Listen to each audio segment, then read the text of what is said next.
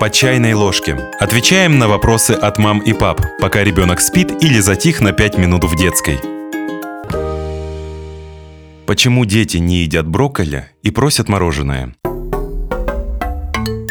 В возрасте от 3 до 10 лет у детей закладываются первые понятия о здоровом питании. Нормальное отношение к еде у ребенка проявляется в трех аспектах. Он ест, когда голоден и пока не насытился. Он говорит о своих вкусовых предпочтениях, что нравится, а что нет. Не переедает, не отказывается от еды, ребенка не тошнит от вида еды или после того, как он поест. Если ребенок физически и эмоционально здоров, бегает, играет, не отстает в развитии, ест разнообразную еду, но не ест какие-то конкретные продукты, это привередливость в питании. Она она характерна для маленьких детей и проходит с возрастом. Но бывает так, что ребенок отказывается от большей части продуктов, которые должен есть в этом возрасте. Например, от мяса, сыра, гречки, рыбы. В итоге он худеет, быстро утомляется и хуже учится. В таком случае обратитесь к педиатру, сделайте анализы, чтобы посмотреть, в каком состоянии находится организм ребенка. Также ребенок может постоянно просить шоколад и конфеты, поэтому важно наладить режим питания. В течение дня у детей должны быть три основных приема пищи и от 1 до 3 промежуточных, то есть завтрак, обед и ужин, а между ними перекусы.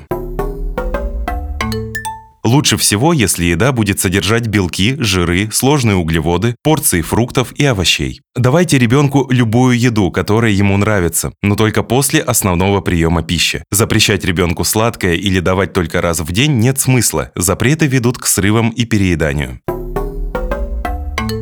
Что делать, если ребенок просит перекусы? Ребенок может перекусывать в промежутках между приемами пищи. Это нормально, особенно если после еды прошло 3-4 часа. Но если ребенок просит перекус ближе к обеду или ужину, нужно объяснить ему, что придется немного потерпеть. Перекусы нужны, чтобы не накапливался голод и ребенок не кусочничал. Лучшим вариантом будут фрукты, овощи, кисломолочные продукты, орехи, сухофрукты.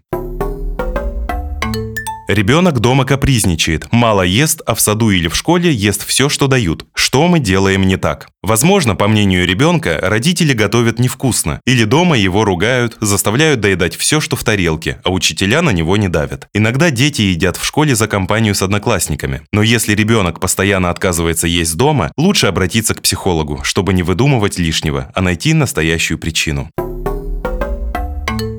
Если ребенок, наоборот, отказывается есть в саду или в школе, спросите у него, в чем дело. Поговорите с воспитателем, учителем, школьным психологом. Сходите в сад или в школу во время обеда и посмотрите со стороны, что происходит. Если внешне все хорошо, тогда нужно идти к специалисту по пищевому поведению и искать проблему с ним.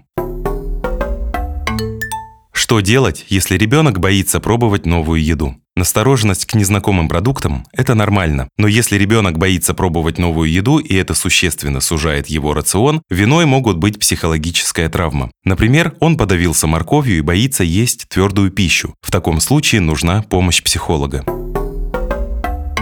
Если ребенок отказывается от еды, потому что его тошнит, проконсультируйтесь с педиатром. Возможно, нужно сдать анализы и посмотреть, нет ли проблем с пищеварением или выбросом желчи.